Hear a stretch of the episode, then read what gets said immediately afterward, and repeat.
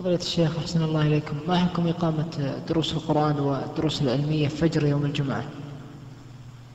لا نرى فيها فيها بأسا ما دام لا, لا, لا يضيق على المصلين وأما النهي عن التحليق يوم الجمعة فهذا فيما إذا كان يضيق على الناس لأنهم في عهد الرسول عليه الصلاة والسلام يتقدمون يأتون في الساعة الأولى. فإذا كانت الحلق في المسجد ضيق على الناس. أما في مسجد لا يأتي, لا يأتي الناس إليه إلا عند مجيء الإمام فلا فرق بين يوم الجمعة وغيره. نعم.